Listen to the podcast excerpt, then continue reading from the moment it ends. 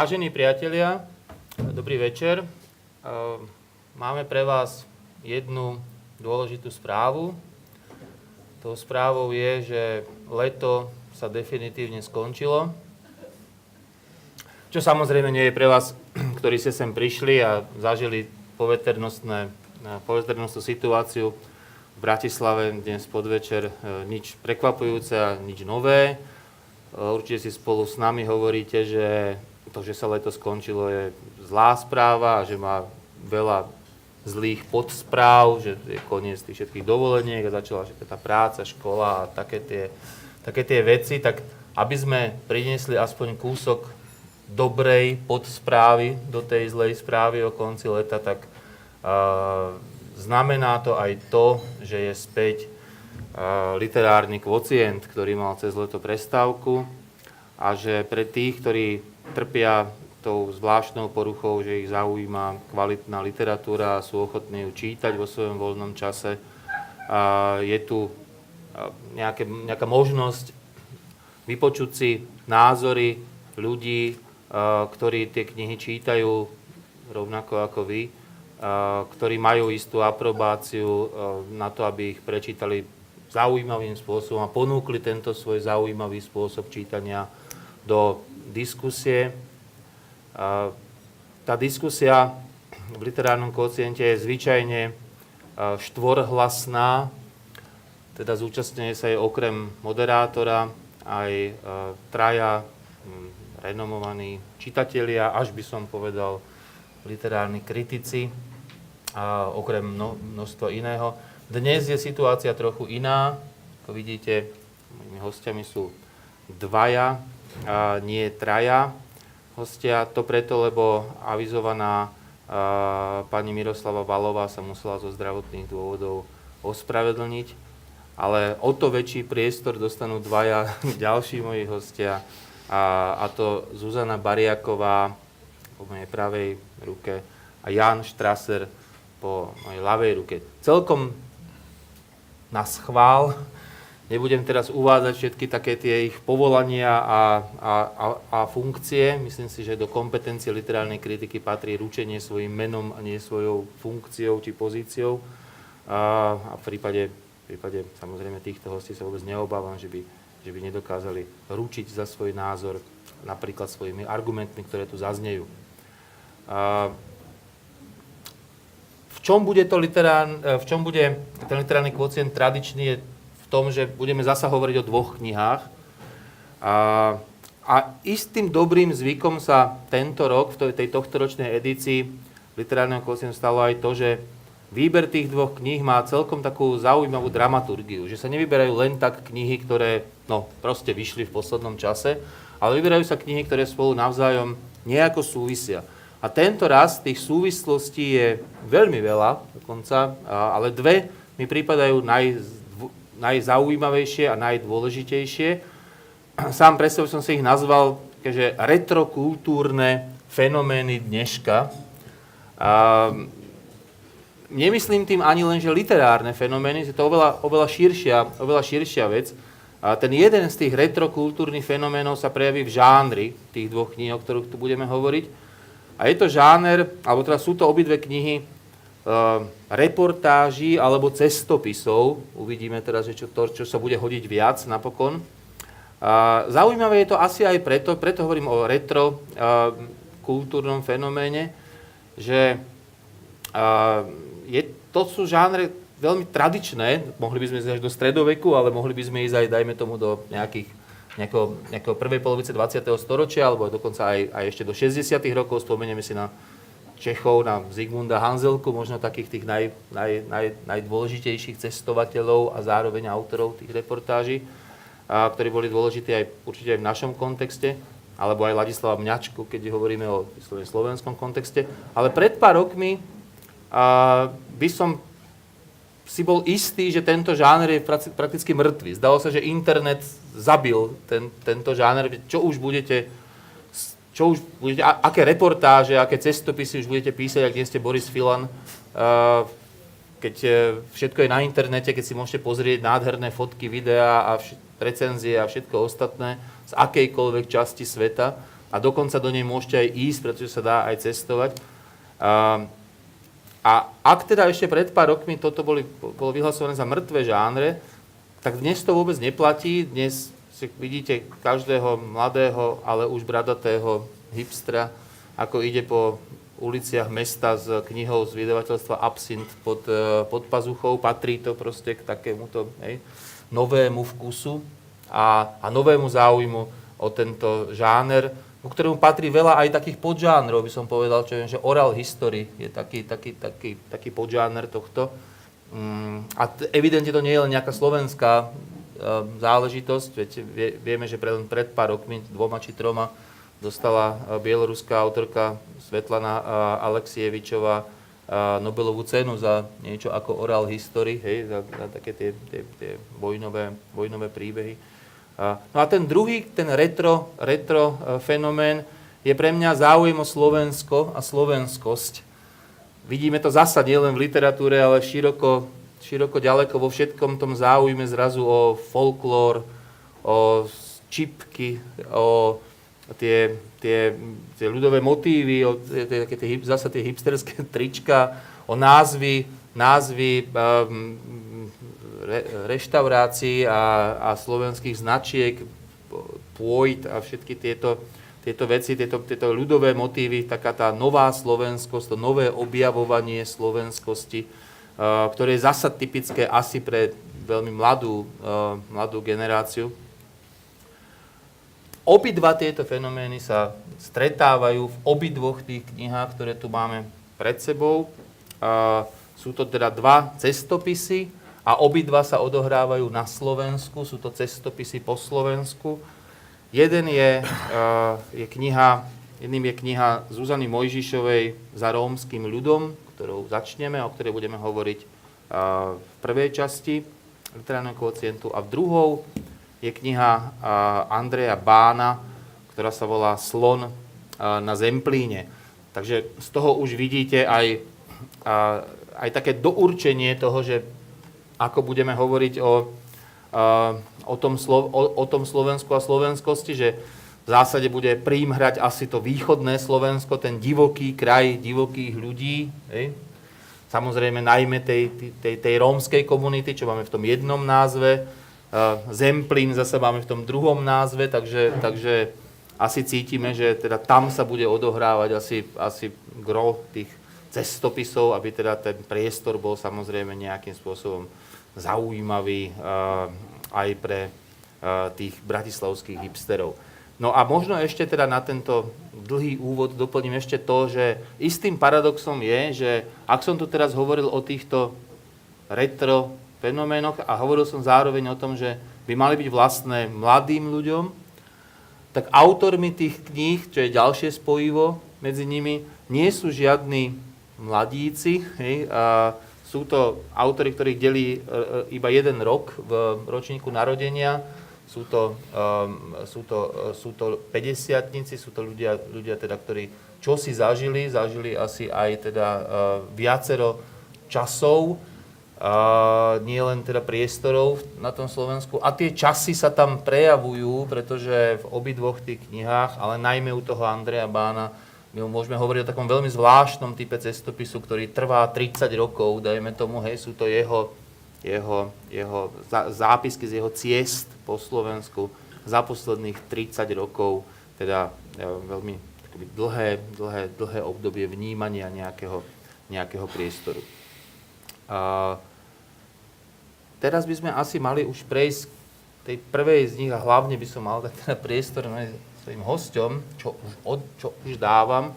A, a tá otázka pri obidvoch knihách, dopredu avizujem, bude v podstate rovnaká na úvod a to je otázka žánru. Otázka toho, že ak tu hovoríme o cestopisoch a reportážach a zároveň sme na literárnom kociente, tak teda zaujíma ma, čo je na tom literatúra, alebo ako vôbec pristupovať k takémuto žánru, aby sme aj boli féroví voči tým knihám. Čo to teda žánrovo podľa vás je a akým spôsobom by ste sa aj vy s tým nejako literárno-kriticky alebo aj čitateľsky vyrovnávali, nakoľko hľadáte kvalitu, dajme tomu posudzovanú tými literárnymi nejakými, nejakými um, meradlami a nakoľko jednoducho to treba brať akoby, že inak, akoby iné, iné meradlá, ako by ste, dajme tomu, dávali na prózu alebo na knihu, knihu poézie. Zuzana, smiete poprosiť? Ďakujem pekne. Naozaj dnes budeme hovoriť o ďalekom východe.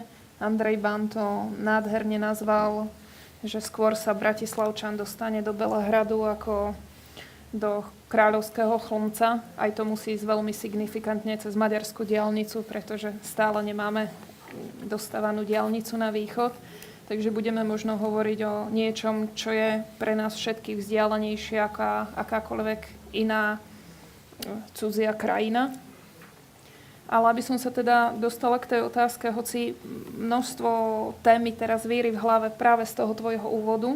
Všetko, po, všetko povedal. Veľ, veľmi zaujímavé. Áno, nie, nie, nie, nie, povedal, si, povedal si veľa, ale možno treba sa zamyslieť aj nad tým, že či celý ten záujem vlastne e, mňa napadol práve ten folklór a s mnohými folkloristami a folkloristkami som sa rozprávala, že či je to či je to naozaj taký pravý záujem, alebo je to len móda, lebo mnohé obchodné reťazce samozrejme využívajú teraz to, že uh, folklórne motívy sú predávané, ale ako by nám bolo jedno, že nosíme napríklad uh, maďarské úrivky, úrivky maďarského folklóru, lebo všetko, čo sa nám zdá, že je vyšité, je slovenské, čo nie je celkom pravda. A tu chcem povedať, že v týchto knihách je určite v obidvoch je také naozaj zapálené hľadanie čosi, čohosi, čo definuje Slovensko. Možno ťažko sa niektorí stotožnia s tým, že aj za rómskym ľudom, že aj to je vlastne Slovensko. A napokon Zuzana Mojžišová túto knihu nazvala analogicky k názvu Plickovej etnografickej knihy niekedy, niekedy z 20. rokov, ktorú nazval vtedy on za slovenským ľudom. Takže za tým, za tým názvom sa tiež dá kadečo, kadečo ponachádzať. A ja tieto knižky vnímam trochu rozdielne a možno práve keď budeme hovoriť o prvej a potom o druhej, tak sa to ukáže. Lebo Zuzana Mojžišová sama nazvala túto knihu, že je to osobný sociálny cestopis.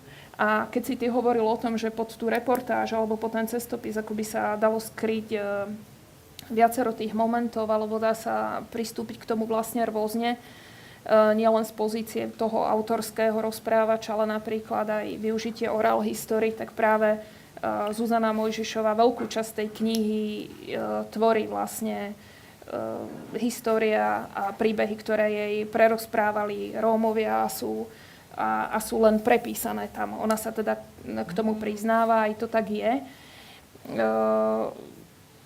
V zásade tu vidím najväčší rozdiel medzi Andrejov, Andrejovou Bánovou knihou, ktorú ja naozaj nazývam reportážnou, nielen preto, že vlastne by tomu napomáhalo to, že vyšla vo vydavateľstve Absint, a, a, ktoré sa hrdí vlastne reportážnou literatúrou a s veľkou pompou ako prvý slovenský reportér po, po dvoch rokoch. Myslím, že, že vlastne vydali okrem teda Ireny Brežnej reportáž, ktorá sa dotýka priamo Slovenska a tá Mojžišovej kniha je pre mňa taký mix a ten autorský vklad je pre mňa menší, ale teraz nechcem, nechcem to nejako dehonestovať. Myslím to v tom zmysle, že ak ja čakám nejaké autorské výpovede, tak sú to vlastne také veľmi krátke, stručné denníkové záznamy, ktoré podľa mňa veľmi ani neprepisovala, naozaj sú autentické. To znamená to, ako si to tam poznačila ona, návštevy,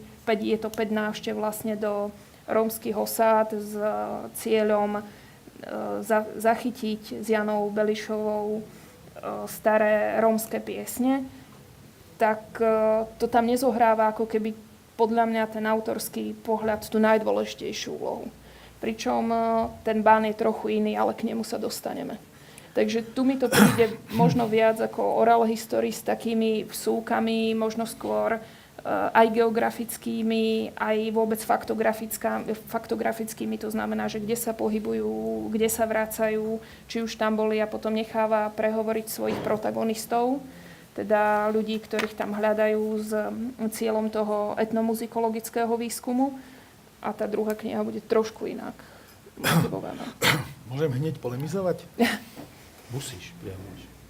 Ja mám dojem, že robíme tu jednu asi teda možno chybu, že tieto dve knihy máme spolu a teraz ten Bán to je ten dobrý a tá Mojžišova to je tá slabšia.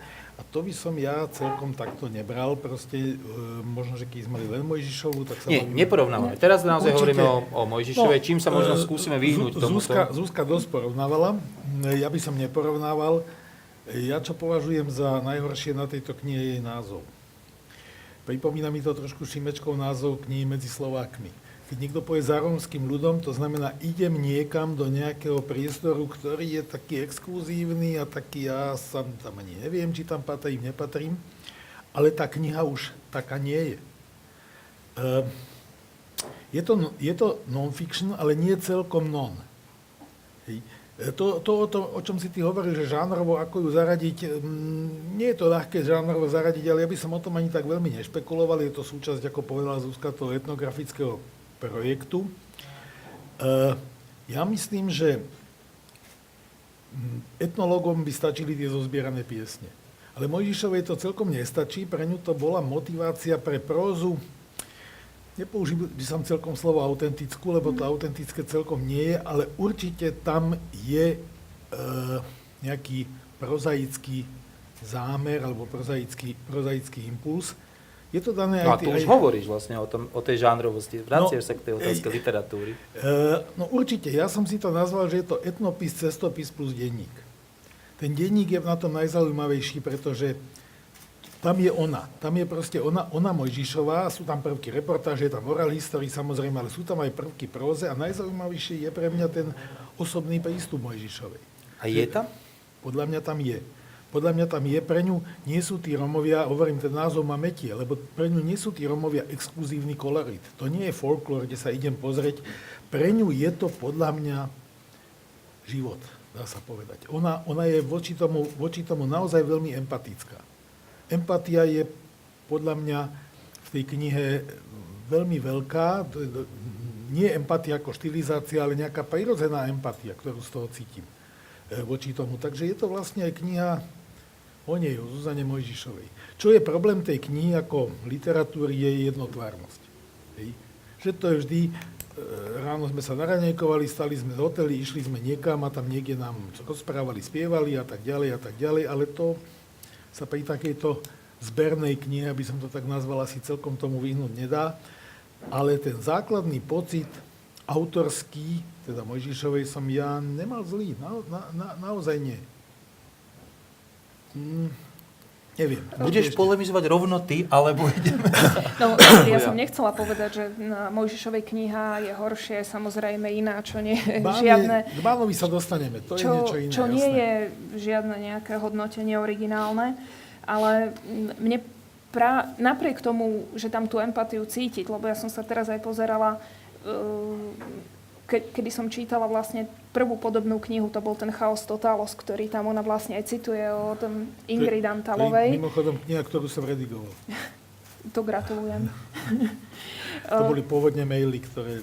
No, a tak ďalej. keď som to čítala teda kedysi, tak ma to veľmi zaujalo a mne trochu príde to ohraničenie práve takéto dokumentárne. Vždy, vždy v každej kapitole to začína tým, že e, stali sme v hoteli, dali sme si dobré raňajky a odrazu sme prišli do, tak, do úplne iného sveta. Ja chápem, že tam možno chce, chce ukázať ten kontrast a nemyslím si, že je to pre ňu niečo exotické alebo že, alebo že nie je empatická, ale Mm, nie úplne by som súhlasila, že, že tam ako keby tá bariéra nebola. No, pre mňa teda ako moderátor by som sa asi nemal, ale, Ale- budem tu musieť, Poď. vzhľadom na to, že nás Ide- je málo, tak ideš budem do mňa. byť multifunkčný.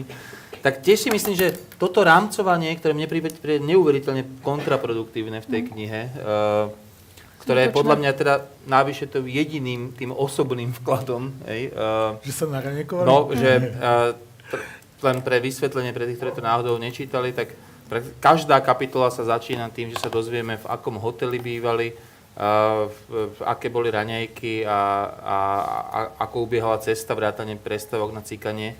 Uh, ktoré mi príde, že sú napísané navyše s takým strašným štýlom zlých facebookových uh, postov, by som len citoval, Ranej, ranejčičky pekné dole v kaviarni. Ranná pohoda. Ukazuje sa pekný deň.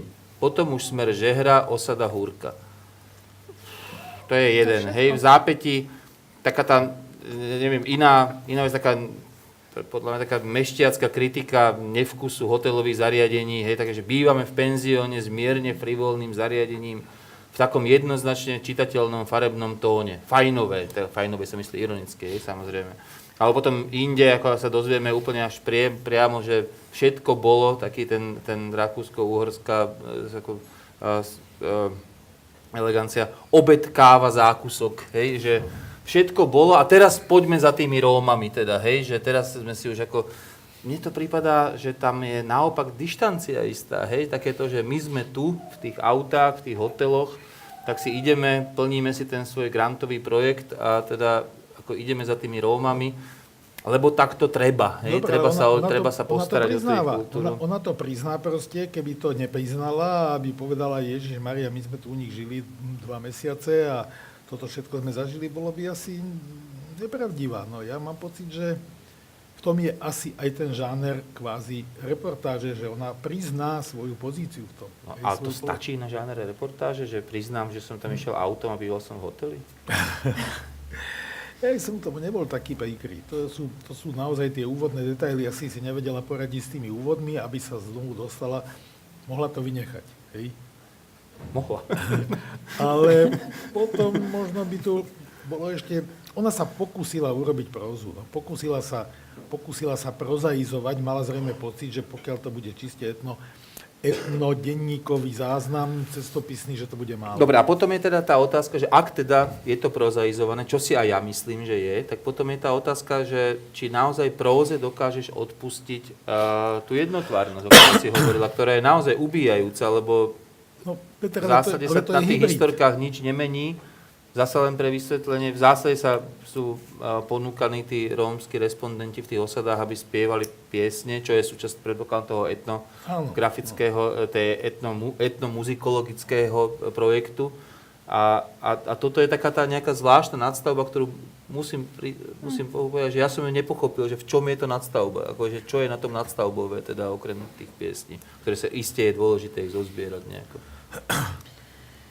No, ja si osobne myslím, že tam to trpí tým, že je to v tom rámci toho projektu. Že zrejme je to dohodnutá ako jedna, jedna súčasť Ako výstup. čohosi, No, ako výstup. tak. Všetci, všetci vieme viazaní grantami, keď, keď tie výstupy musíme To je nejako... tu aj napísané. Áno. poctivo. Áno, pod, no, poctivo, ale je zasa... to tam, len potom vlastne uvažovať nad tým, že či je to, či je to dobrá próza, alebo parametre prózy je veľmi náročné, keďže tam to muselo byť naplnené čím si iným.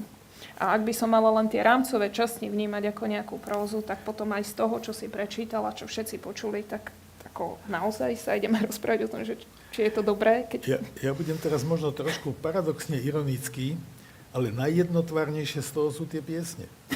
No tie som preskakoval, po, Aha. neviem, po rómsky a po no druhé, nie, oni sú tie po, po druhé, no však ja viem, ale, Všetky sú ale o tom, po že druhé, že, že, že naozaj tie piesne sú ako, no, tak literálne slabé, to je asi akože dosť absurdné vôbec na ne prikladať asi nejaké, Jasné, nejaké no. hodnotenie. Bez tej muziky Hlavne bez tej nedá- muziky je, to, je to naozaj absurdné, tak ako, ako keby sme anglické piesne, ktoré sú I love you baby, hodnotili ako, ako nejaké, ako, hej, že z hľadiska, no tak pre, pre teba ako Nie, to autora toto je textových piesní to musí byť ako, hej, no áno, je to I love you baby, no tak ale to ako vieme, že v zásade e, by nemuselo ubližovať, nie, e, kvalite piesní. Ja mám pocit, keď už asi budeme, sa nevyhneme tomu porovnávaniu, je, ten je to v tom, že ten bán, to sú problémy. To sú veľké, silné problémy a silné témy. Problémy Zuzany Mojžišovej sú lokalizované na tú komunitu, do tej komunity. Ak človek pozorne číta tie príbehy tých jednotlivých Rómov, čo sa s nimi deje, tam sa všeli čo dá nájsť. Ja nehovorím, že toto je celkom moja šálka kávy, ale prečítal som si to a naozaj mm, ja si myslím, že napísala poctivú knihu. Nehovorím, že trikrát. Určite by som ju asi nenominoval v Anasofte do desiatky, ale neupieram jej proste ten, ten, ten, ten... Ja viem, že to nestačí. Ako vidím, že teraz sa vračíš ako literárny kritik. Poctivosť nie je žiadna kategória. To je jasné, hej? Môže byť nepoctivá a dobrá. Hej, tak, No dobre, tak chcel som byť nej láskavý. Pre mňa bolo zaujímavé to, že keď už sa hovorilo o tých piesniach, priznám sa, že ja som po tretej kapitole už začala ich trošku začala trošku klamať aj sama seba a preskakovať. Ale tam sa mi potom v niečom začala tá kniha spájať práve s tými príbehmi Andreja Bána, lebo veď aj on rieši vlastne e, rómskú problematiku. Áno. A pre mňa, bolo, pre mňa boli zaujímavé práve tie piesne tých mladých Rómov, ktorí si teda ne, nepamätajú na tie starodávne piesne, ku ktorým smeroval vlastne ten projekt. Ale vlastne to, ako oni tú svoju realitu vedia do toho, do toho akoby, akoby starodávneho žánru dostať a to, to, tá kapitola, ktorá sa odohrávala, myslím, že v Moldave nad Bodvou, tak to bolo pre mňa také akože zaujímavé a silné. A treba aj povedať, že zase Mojžišova aj v niektorých tých častiach on ako keby dopovedúvala.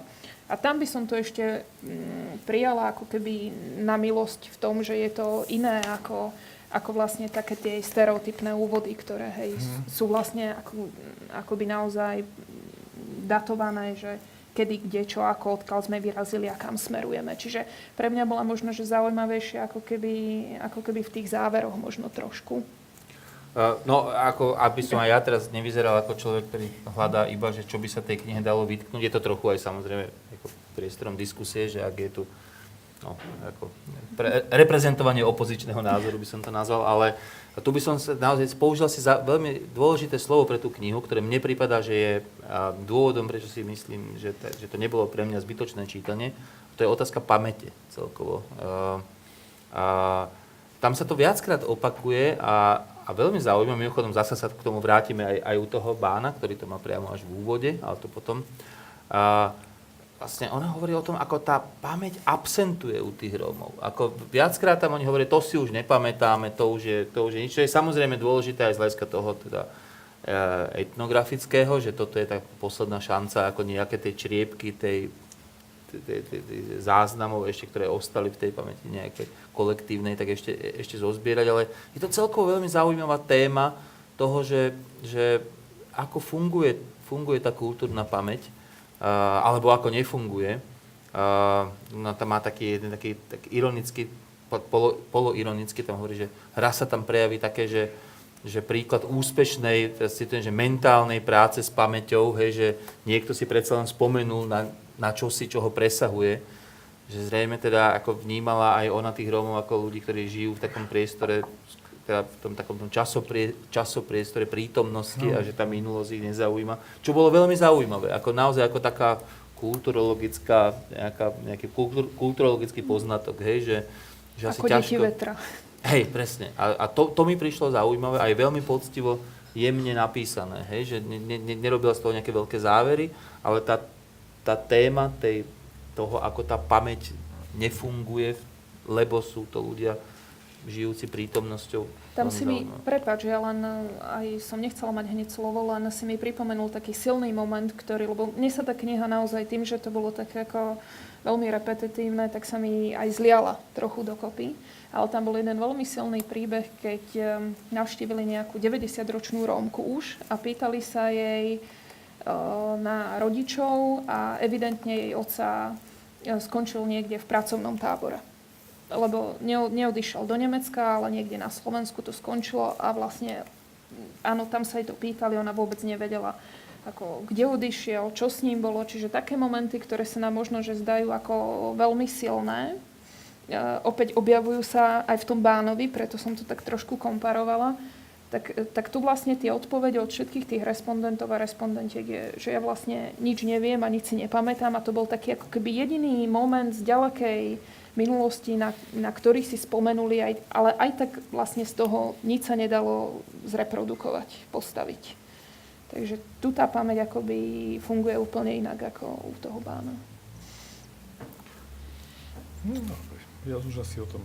To je, no, ja si myslím, že ešte, ešte, ešte by sa dalo, lebo toto, toto mňa napríklad dovádza na aspekt tej oral histórii, že ktorá tu pre mňa funguje, že dvojdomo, že, že podľa mňa je nevyužitá teda tá oral história, lebo vlastne, že nefunguje. Hej? A nefunguje na jednu stranu zaujímavo, som povedal, a na jednu stranu veľmi, ne, veľmi, veľmi nezaujímavo. Zaujímavo v tom, že ako robiť oral histórii medzi ľuďmi, ktoré, pre ktorých minulosť nie je hodnota. Vlastne. Majú len že, orál, ale nemajú histórii. Áno, majú orál, nemajú histórii a, a, a A to tam to bolo zaujímavé, to narážanie na takéto, že čo sa tu pýtate na také tie veci, čo boli dávno, to my nevieme, ani to vlastne nás to nezaujíma.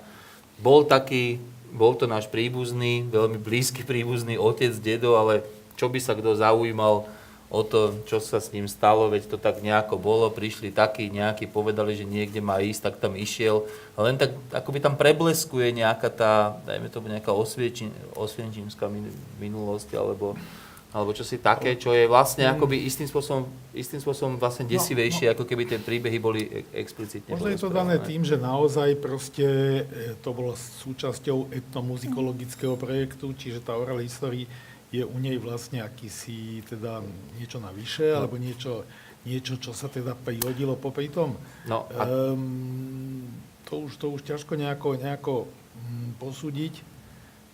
Chcel si niečo povedať? No len to, že, a to je pre mňa zasa to negatívum toho celého, no, že to je... vlastne to tam bolo tak nejak načaté a nejako nedopovedané, že, a to je pre mňa ten nevyužitý potenciál toho, že kto chce robiť oral history, tak musí vedieť, že dobre počúvať, ale musí sa vedieť aj dobre pýtať a to sa mi zdalo, je, že tu na ani ale trochu o tom nebolo. práve hovorím. Tým, že je v tej knihe dôraz na, na tých, tých pesničkách, tak tá oral history išla ako keby do úzadia, alebo bola proste k tomu pri, pri, prifarená. Ako keby spúšťač vlastne toho, aby alebo, si spomenuli. Áno, ja neviem, oral history sa nemusí robiť ani knižne, veď nakoniec je, je oral history holokaustová, ktorá je zachytená na stovkách e, záznamov E, videozáznamov a je to vlastne rozprávanie tých, tých ľudí. Um, dobre, asi niečo, niečo hovorí, že tá knižka je v podstate hybridná. Hej, ona, je, ona je hybridná, to je otázka, či je to plusové, alebo neutrálne znamienko, alebo minusové. No a keď som hovoril o tom, že treba sa vedieť pýtať, tak som mal aj veľmi konkrétne veci na mysli. Aj o tých pesničkách, to je také, neviem, mne prípada čudné sa opýtať Rómky, že odkiaľ tá melódia prišla k tebe, keď si skladala pesničku. Akože vôbec som sa nečudoval tej Rómke, ktorá sa tak čudne pozerala zrejme na, a nechala to bez odpovede. Musím teraz niečo povedať, aby som to trošku odľahčil.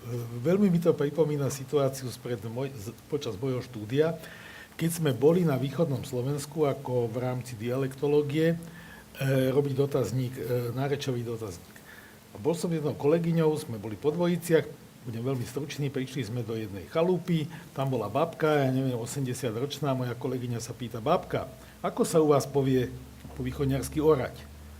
Babkovi, no to jak šepovi, no to zaprahneme konia, nie, do, do, do plúhu, ideme na poľa a orejme. Moja kolegyňa povedala, babka, ale ja to potrebujem v infinitíve. No, tak toto je podobné.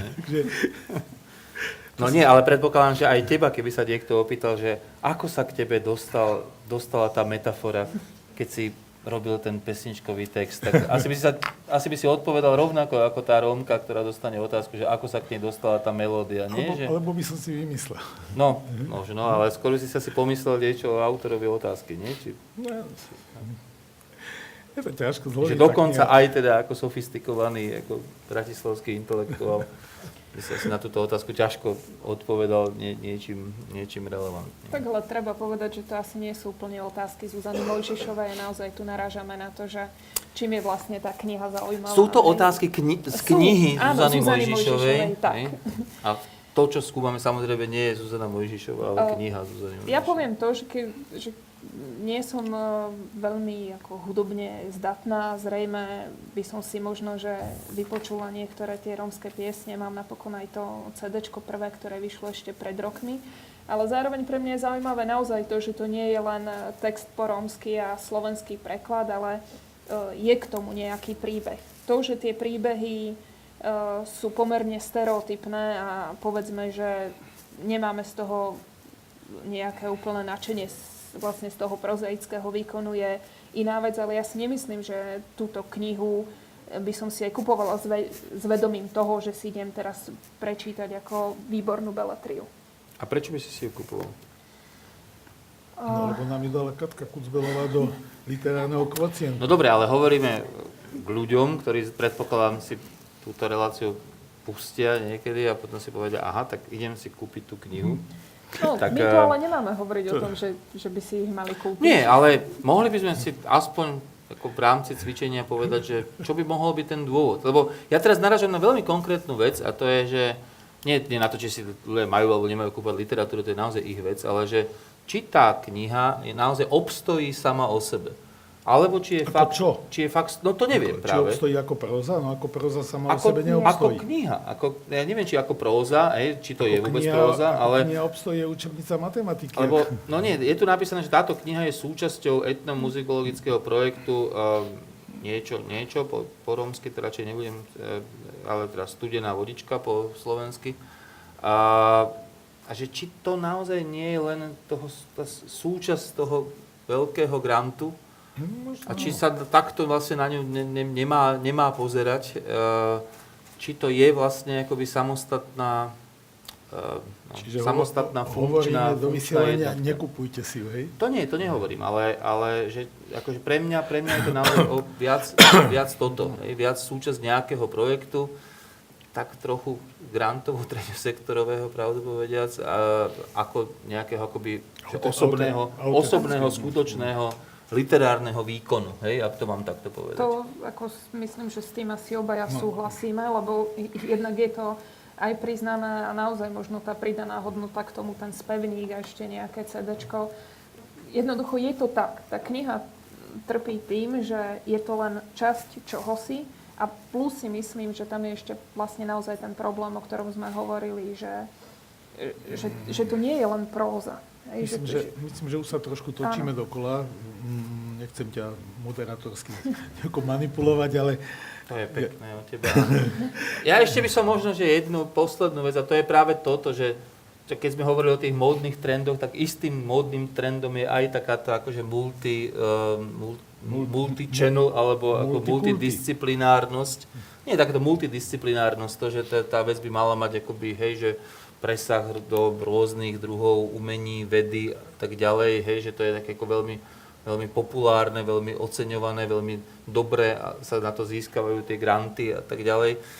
Pre mňa to je zároveň aj trošku nebezpečný terén toho, že potom sa veľmi ťažko akoby hodnotia, ale nie že hodnotia, ale ťažko sa získava nejaká, nejaká hodnota z tých, eh, z tých jednotlivých výstupov. Ale to je možno, že iba, iba môj osobný, osobný názor. Neviem, že či ešte to chcete komentovať alebo nie. A, a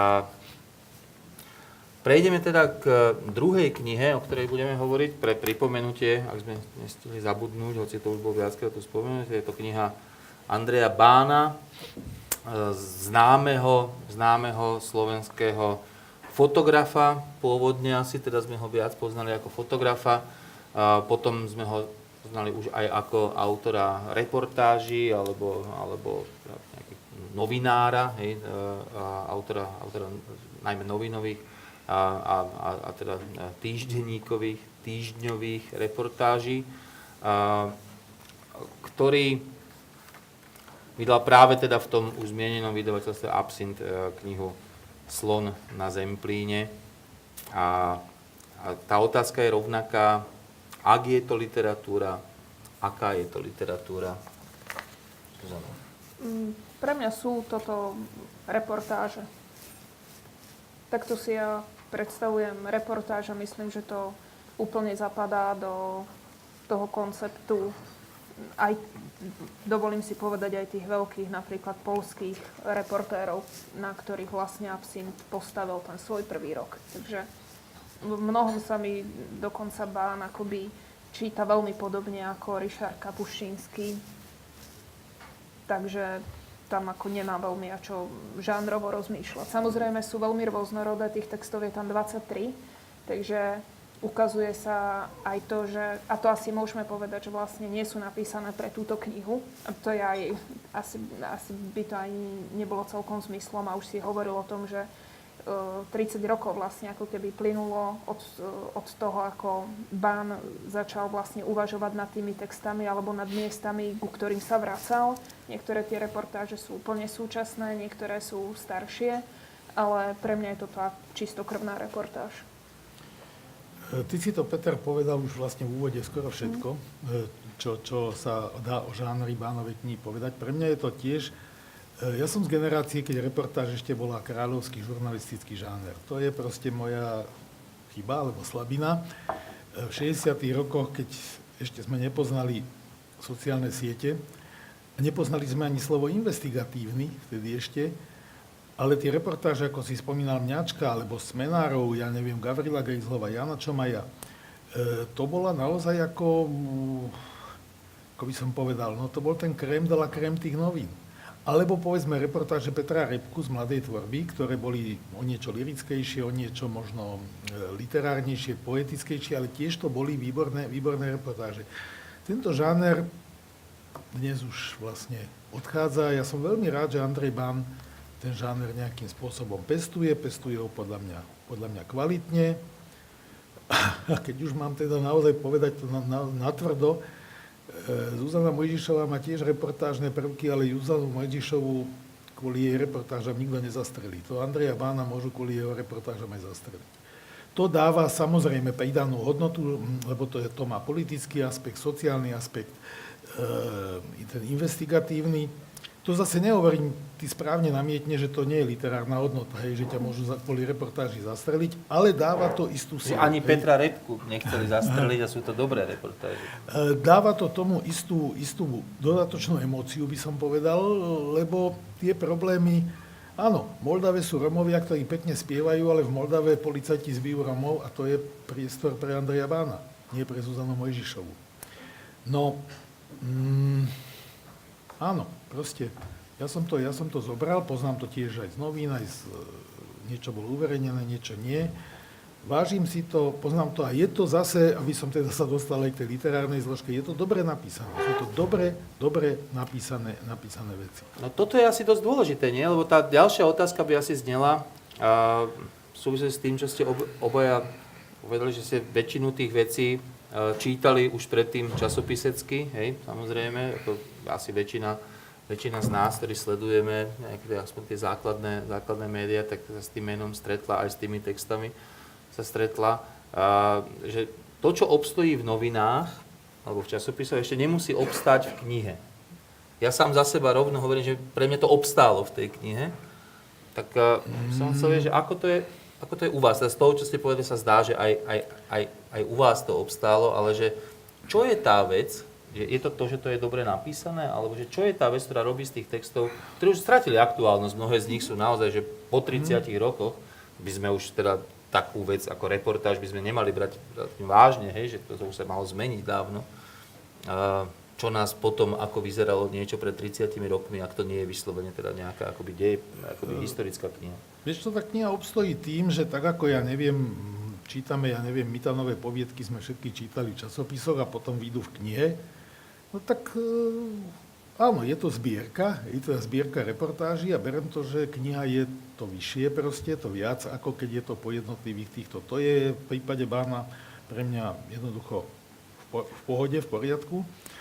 A, a druhá vec je, áno, to čo, to, čo hovoríš, musia sa dať tie reportáže čítať aj mimo aktuálneho kontextu. Hej, to znamená, musia sa dať čítať ako estetická, estetická vec. A pre mňa sa tie bánové reportáže takto čítať dajú. S tým, že pochopiteľne bán vždy zdôrazňuje, som tu, vidím nejakú vec, proste bán je človek, si tomu hovoria, zvídavý. Hej. Jeho to proste pudí ísť tam, kde sa niečo deje, nájsť ten problém, vyhmatať ten problém, pričom e, on ten problém, on ten problém nekomentuje, ale ho reflektuje. Ešte by som možno povedal, si to možno už vyťahnem ako, ako spredu, bán má nesmierny zmysel pre významotvorný detail tom sa prejavuje to, že je fotograf, dobre, možno.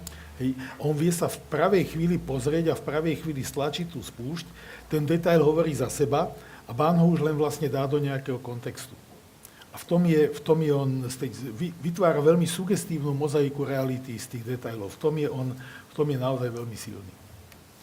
A tam treba povedať, že vlastne cez tie reportáže vidieť e, ten presah a tu jeho zvedavosť aj smerom do histórie. To znamená, že tie áno, fenomény, áno, ktoré áno, on áno. komentuje súčasné, tak vždy vlastne napája na čosi a dokonca až z ďalekej histórie.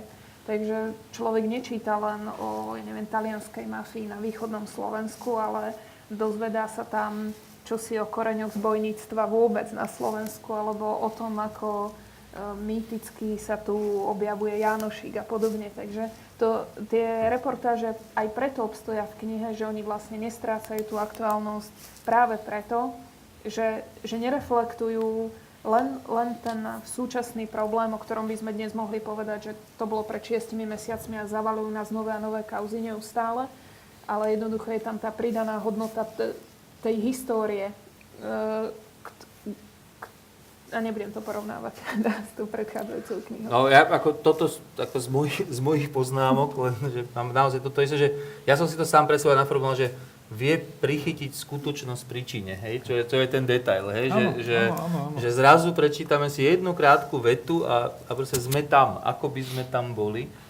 A nie len to teda, ale aj to, čo hovoríš, že v zápätí tú vec, ktorá je veľmi od takej tej autentickej, tej zašpinenosti e, tej, tým, tým životom, vie dostať do, a vôbec sa nebojí ju dostať zrazu do veľkých takých tých historicko, kultúrno, spoločensko, politických súvislostí, a, a sedí to ešte navyše ako zvyčajne, hej? že nie je to tak, ako sa to niekedy stáva, že potom sa zrazu začne rozprávať o niečom, o niečom úplne, úplne inom, že toto je, veľmi, toto je zaujímavé, akoby tá práca s e, tým, že s niečím veľmi malým, tým detailom, tým naozaj tou skutočnosťou, uh, malou, takou tou autentickou a preto malou teda, lebo sa dá, a, a zrazu sa to stane veľkým a zrazu sa to znova stane, stane, stane fokusovaným. Uh, sa to veľmi literárna technika, hej? Mne sa na Bánovi páčia ešte dve veci. Páči sa mi to, že on nemá rešpekt pred tou kauzou, hej, nejaký, páči sa mi aj to, že pri tom, že je literárne zdatný,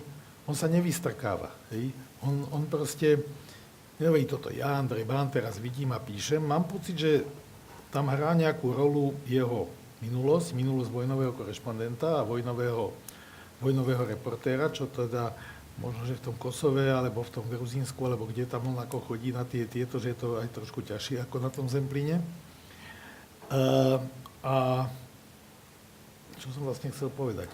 No, jednoducho ide do tej reality s veľkým nasadením. S veľkým nasadením a ako by sa bolo, nebojí sa, alebo... Ja, ne, veľmi, vieš, čo by ma zaujímalo? Viete, čo by ma zaujímalo? Keby tu dnes sedel človek, povedal by som tiež s tou literárnou skúsenosťou, povedzme, ako sme my, ale rovno z toho regiónu, z toho prostredia. A jeho by, on by si to prečítal a mňa by zaujímalo, ako vy, učiteľ, ja neviem, proste literárny kritik z Gemera, vnímate realitu tých, tých bánových reportáží. Lebo my sa, tuto najviac pre nás je najväčšie dobrodstvo naozaj ísť do Švechatu na letisko. Takže mm, ešte, ešte keď mám slovo, ešte poviem, ja som mal s Andrejom Bánom takýto zážitok. Napísal som nejaký fejton, čo som písal, mraky fejtonov. A čiste literárne na označenie akejsi negativity som použil nejaké spojenie toto je horšie ako v Bangladeši. Večer mi zazvonil telefón a ahoj, ahoj Jano, zajtra idem do Bangladešu, poď so mnou, vezmem ťa tam. Bolo v tom také ľahučké pohrdanie, že to berem ako slogan, ale nič o tom neviem. A ten Andrej o tom naozaj niečo vie. Takto, musí to byť veľmi zvláštna ľudská mentalita. I to je naozaj... No, no ja... asi, asi to je, však napokon v tej knihe to je napísané, to on tam veľmi tak veľmi osobne tam hovorí o tých útekoch zo Slovenska, o tom, že, že čo je tiež zaujímavé, že ani nepokúša byť nejaký objektívny, hej, no, našťastie, no, no. teda. Že v tomto zmysle je to zasa literárne, hej, že taká tá subjektivita toho pohľadu tam, tam vždy je, hneď v niekoľkých rovinách. Jednou z tých rovín je, je práve to, že hovorí o tom, že pre ňoho je to Slovensko malé, hej, vo všetkých významoch toho slova, hej, a že potrebuje z neho z neho často odchádzať, možno aj do toho Bangladešu, ktorý príde väčší vlastne v istom, v istom, v istom zmysle. Áno, zajtra ide do Kosova. A, a že to je akoby aj navyše tá mentalita tuláka, hej, čo je tiež dôležité. Ako tam ano, hovorí ano. o tom, ako teda trávi tie noci v, niekde v aute, ale najradšej u tých kamarátov prespáva. Teda na, na rozdiel, keď už sa teda porovnáme, nie v tých hoteloch takých či onakých, Hej, ale, ale ako na, na mieste činu znova, znova to vrátim, vrátim do hry. Ja on som... je taký reportér naozaj, že... Áno, vojno, že vojnový skutočne... reportér to je, to je profesia, ktorá je veľmi dôstojná, by som povedal, veľmi nebezpečná. Ja by som radšej v tých hoteloch, keby som si mal vybrať. Mne vám pripomína naozaj veľmi dobre tam vybraný, vybratý ten citát od Lubomíra Liptáka, kto čítal Slovensku v 20. storočí fantastické vlastne dejiny jedny z najlepších, ktoré som teda ja kedy čítala, tiež sú zložené tak akoby z príbehov toho Slovenska, že vlastne z nejakej mozaiky si my vieme potom poskladať, možno subjektívny, ale, ale veľmi, veľmi silný príbeh. Lebo aj tu sú naozaj tie jeho reportáže e, veľmi rôznorodé a mohol, mohlo by sa povedať, že niektoré ako keby ani neboli hodné toho príbehu, ale v tom je on e, naozaj veľmi zaujímavý, že možno aj cez taký banálny príbeh a povedali by sme až nebánovský, na čo si, pou, na čo Myslíš si toho tom, psíčka na, tvojho čapka, čapka, áno, na čo si poukáže. Ej, že čakáme vlastne po tých veľkých silných príbehov z východného Slovenska, čo si, čo by sa v tom partizánskom mohlo odohrať a on teda vlastne príbeh psa, o ktorého sa celé partizánske staralo.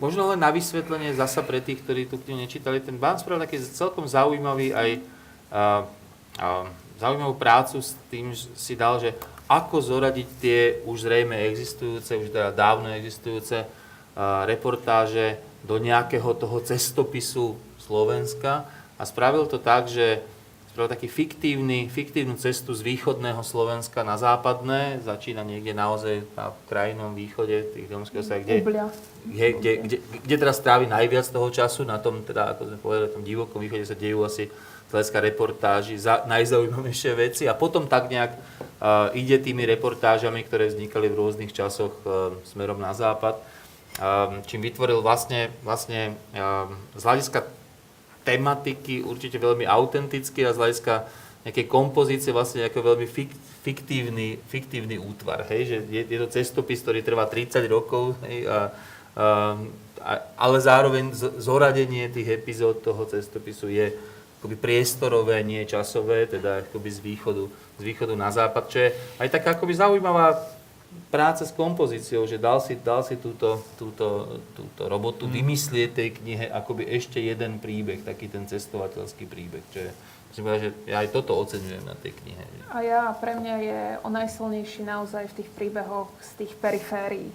Uh, nejako, Čo aj sám som- píše, keď že periféria je áno, zaujímavejšia presne ako tak, že centrum. Keď som si to tak pozerala, tak naozaj tie príbehy, ktoré sa odohrávali na tej našej mape Slovenska, naozaj na tých uh, perifériách, hraniciach, uh, niekoľkokrát vlastne uh, hraniciach, ktoré boli inak prerozdelené, tak aj to sa mi zdá z hľadiska aj toho, že naozaj čo on zažil a čo ho zaujíma, že tam je to jeho oko ako keby také najbystrejšie a to je aj to, čo jeho asi zaujíma najviac, lebo pre mňa už akoby tá posledná reportáž z Bratislavy a vlastne mm. o slovenskom jazyku, čo by sme alebo o štátnom mm. jazyku, tak e, neprišla mi ani nejaká silná, aj mnohé lepšie veci sme určite o tomto fenoméne prečítali, ale naozaj akoby tá hraničná línia, to je, to je to, kde on môže balansovať a odkiaľ vie e, vyhmatať to, že všetko, čo by sa len posunulo trochu inak, by aj inak mohlo byť. A tam je zaujímavé, že on akože vie to, čo vie jeho kritik dopredu, že to priamo napíše, že to, to mám poznámku, že on, on píše, citát, príbehy periférií sú vždy tie najvýživnejšie, kdekoľvek na zeme guli. Je, že ani to nespája len s tým Slovenskom, ale ona si o tom čo si vie. e, Pre mňa to, čo hovorí Zuzana, je, je pravda, ale je to pre mňa veľmi silné aj preto, že na mňa ide z tých periférnych príbehov určitá depresia proste, že ten svet tej periférie, toho malého regiónu je uzavretý vlastne a že tam vládnu iné zákony, ak vôbec nejaké zákony tu vládnu, tak tam vládnu svoje zákony, svoje pravidlá, svoje vzťahy, svoje mafie, svoje proste tieto a niekedy ten jeho hrdina tej reportáži, ktorý sa chce domôcť jednoduchej ľudskej pravdy a spravodlivosti o svojom probléme, jednoducho nemá šancu. Čiže tá zrútenosť proste tej, tej, tej e, sociálno-politickej štruktúry, ktorá sa dá premietnúť možno aj na celé, na celé Slovensko, tam je ten Andrej veľmi silný. To on vie, to on vie veľmi, veľmi, veľmi silne urobiť. A človek si hovorí, tak čo ten človek, však je to jeho pole. A to pole mu zobrali, alebo to pole tam ho zbili proste na jeho poli a on ide za policajtami a tí ho zbijú ešte, alebo nezbijú sa na to, vykašľú, ide za prokurátorom a tak ďalej.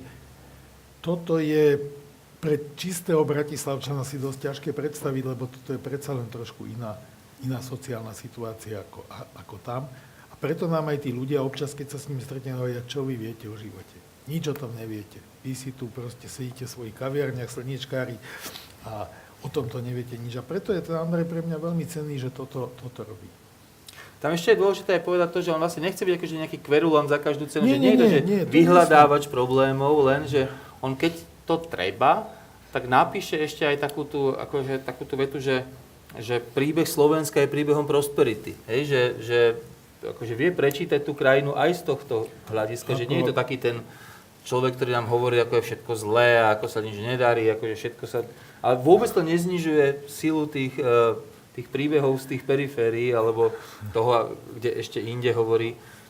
A takú tú vec, že no, keď si, čo, ktorá to zasa spája, myslím si, že s takouto vysokou literatúrou, veď e, literárny vedec Stanislav Rakús, nie, ten hovorí, že to dôležité v literatúre sa deje na okraji, hej, že to, to, čo sa deje v centre, väčšinou nie je to, to dôležité, hej, že a toto je, toto je, to je to, čo aj ten bán hovorí, že tá periféria je najvýživnejšia. Akoby, možno to hovorí z iného dôvodu, ale tie dôsledky sú veľmi podobné. Na inom mieste hovorí, že pravdivejšie ako hlavné javisko je obyčajne zákulisie. Hej? Čo zasa by korešpondovalo aj s tým Rakúsovým pohľadom na literatúru. Hej? Že to, čo je v centre diania, to, to, to z hľadiska umenia vlastne nie je až také dôležité, ale zdá sa podľa Bána aj z hľadiska života.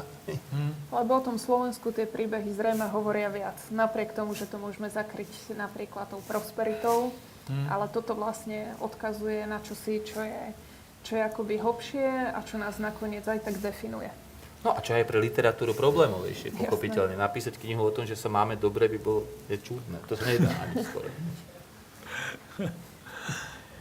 Dobre, no, tak dobre. Nakoniec sme menej povedali o Bánovi ako o Mojžišovej, je to lepš- lepšia. No je to, áno, je to lepšia kniha, pretože je literárnejšia, lepšie napísaná a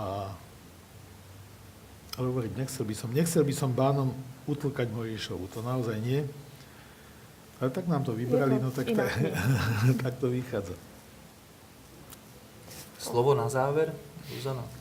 No, nemusí byť porovnávacie, teda ani by nemalo byť, možno, že by malo byť ešte možno o tom Bánovi, čo si, čo sme nepovedali a čo by sa možno ešte patrilo povedať pri tej knihe. Myslím si, že to, čo som ja chcela o Bánovi povedať, som povedala. Nemám tu teraz nejaké, nejaké poznámky. Ale skončím naozaj možno tou literárnosťou, že vidí, nechcem povedať, že Bán je vypísaný, nechcem to ani, ani porovnávať, ale ten priestor, ktorý, ktorý on na tú reportáž má, bez toho, aby tam muselo byť niečo pridané akoby, ako projekt, je úplne evidentné, že to tej knihe vlastne pomáha.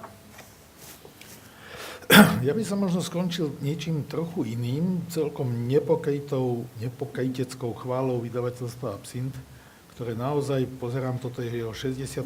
knižka za možno dva roky, že sú na, na, na scéne. Je to vydavateľstvo, ktoré tu strašne chýbalo, chýbali veľmi tieto témy, tieto projekty. To, čo ste vypovedali, Zuzka, že je to tuším druhá kniha slovenského autora, to hovorí aj o tom niečo, že kde sa nachádzame v tomto žánri. Takže je dobré, že tá kniha vyšla a možno to pozbudí, aj keď ja viem, že v časoch Facebooku a Instagramu písať reportáže je trošku, trošku márna činnosť, ale to je dobré. No. Dobre, že to vydali, dobre, že bán je a Takže nie len bradatí dvaciatnici, ale aj bradatý Jan Strasser má, má rád absint. Mm, áno, ja neviem, uh, ja bradatí dvaciatnici majú radi absint. Myslím majú. si, že hej. Absint ako alkohol, alebo... Nie, nie, ako... absint ako vydavateľstvo a, a, a žáner, žáner reportáže a, a cestopisu. Takže to je populárny, populárny žáner. E, dokonca ešte, keď, keď máme chvíľku času, poviem, že vyšla tu kniha istého Michala Zigara, ruského autora Všetci mocní Kremla. Podľa mňa ten názov nie je dobre preložený, lebo názov sa volá Vsia Kremlovská rať, čo znamená celá kremlovská, kremelská háveď alebo pereput. A ja som tú knihu dostal v ruštine, pomerne dosť čerstvo a išiel som teda za absintiakmi, že by som im to ako ponúkol. Oni povedali, už sa to prekladá.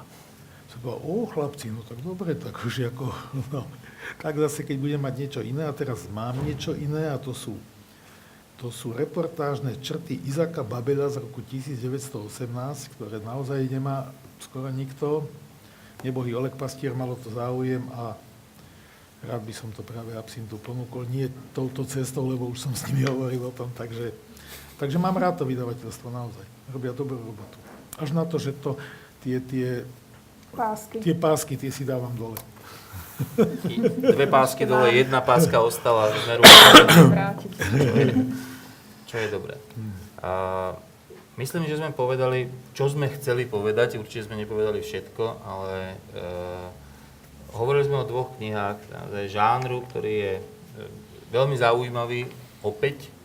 A, takže ja som teraz celkom zvedavý, že o čom budeme hovoriť o mesiac, e, nakoľko odlišné budú tie dve knihy, o ktorých sa budeme rozprávať pri nasledujúcom vydaní e, literárneho kvocientu. Aj my V sme tejto zvedaví. chvíli vám ďakujem, vám dvom, a ďakujem aj tým, ktorí Ďakujeme. to vydržali pozer- Ďakujeme. počúvať a pozerať nebodaj až do konca. Ďakujem. Ďakujem. Dovidenia.